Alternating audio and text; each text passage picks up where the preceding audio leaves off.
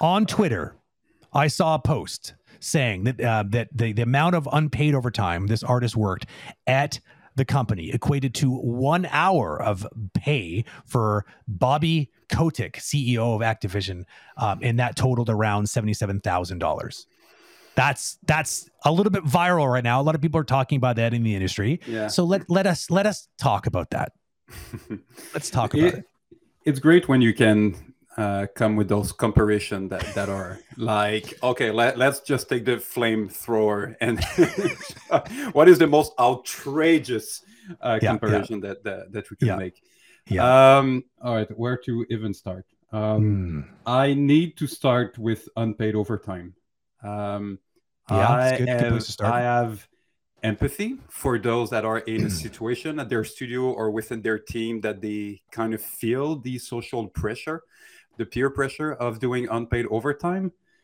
Hmm. But I think that we all need to have a little bit more ownership on our decision. Uh, if you did unpaid overtime, you yourself have decided that you're going to do unpaid overtime.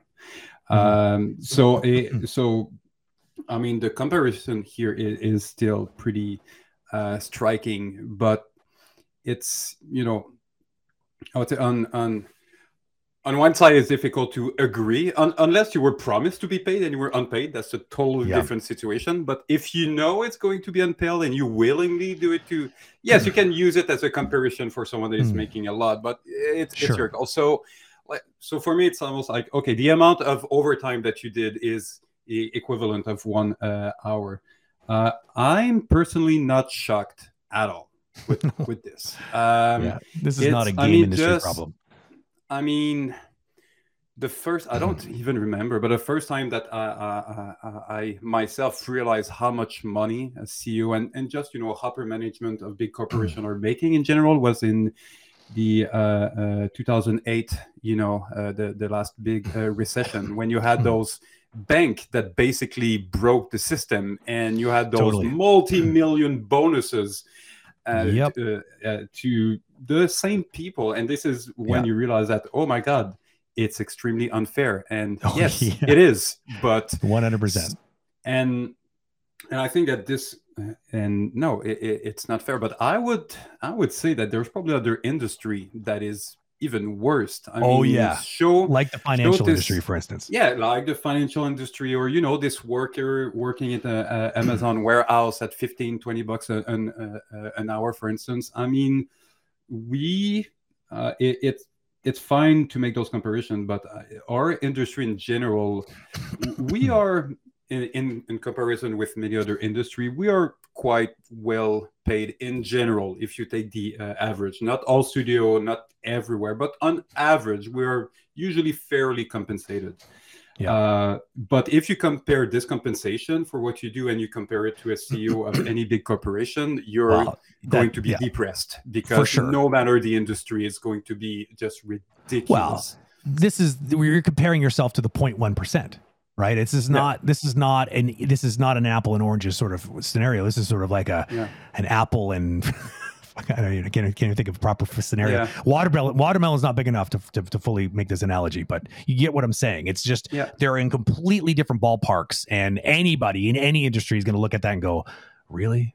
Yeah, yeah, Yeah, in you know, in capitalism is a a very uh, efficient uh, uh, system. It's a very dynamic system. but it's not. but you're basically you are you're not rewarded for how much you contribute to society. You are rewarded financially by how much money you generate in in Yeah. the system. Like Yeah. roughly, we can. So, and I did this conversation with uh, uh, Kelsey, uh, Andrew's uh, wife, who's actually Mm. you know helping uh, kids with dis- disabilities and all that. And you know, by and large, she's bringing much more good, Way more society value, yeah. than we do. But her salary is nowhere close to what uh, you know supervisors will, would make It's in true. our industry. Wow. That that's totally Early- unfair, but it's another way to to make those comparisons. I would I would make a comparison also to early childhood educators.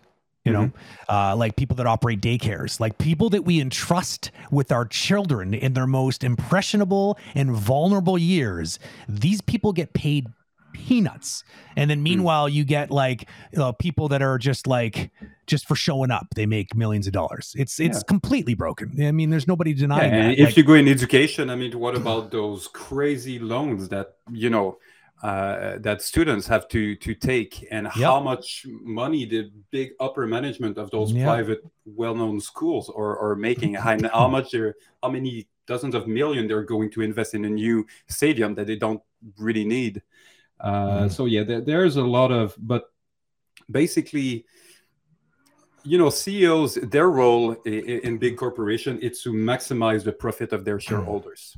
Yep. uh, if the studio is making a lot of money which means that the, the the stock the shares are going to grow and there's some you know target if they hit the target they're going to make an insane amount of money to and to compare this system in between ceo shareholders and the Yeah. salary of those that are actually making the product that are Yeah. generating the ip we can make those comparisons mm-hmm. but it, They're just not fair. it- it's almost it's not that it's all fair, but it's, it's almost irrelevant. It- It's to Yeah, yeah, yeah. compare two completely Completely different things. universes. Again, Yeah. completely unfair, but it's been unfair forever this way. So I'm Yeah. not.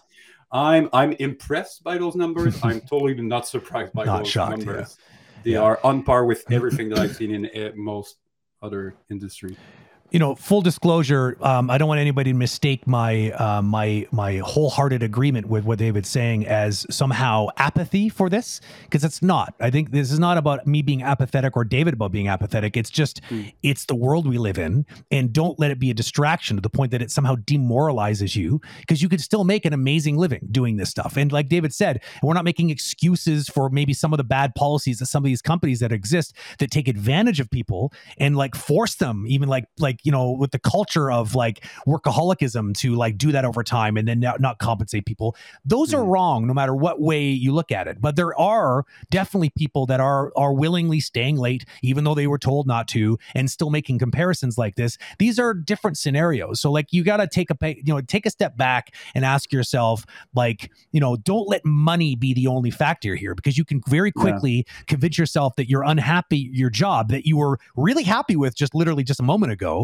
but because you see a comparison like this and you're like oh yeah the system's broken let's storm the castle it's like okay go ahead here's go for it but like you know what at, at the end of the day there's not going to be any revolution anytime soon and this is unfortunately just the way that the like you said capitalism works like this Yeah, So- being being angry against the, the system is not going to be a healthy thought No. for for you. No. It- it's as if you were angry about the one that win the lottery. It's literally the Yeah. 0.01 person that that That's gets, that that's gets it there. And and you know what? Many of those I many of those super rich people are miserable because they're completely unhappy and them unfulfilled with with their Yeah. life and they might they will many of them envy just being a creative person that is paid a Mm-hmm. salary and come back home and can empty their Mhm. mind and do other creative stuff and they don't have all of this pressure so Yeah.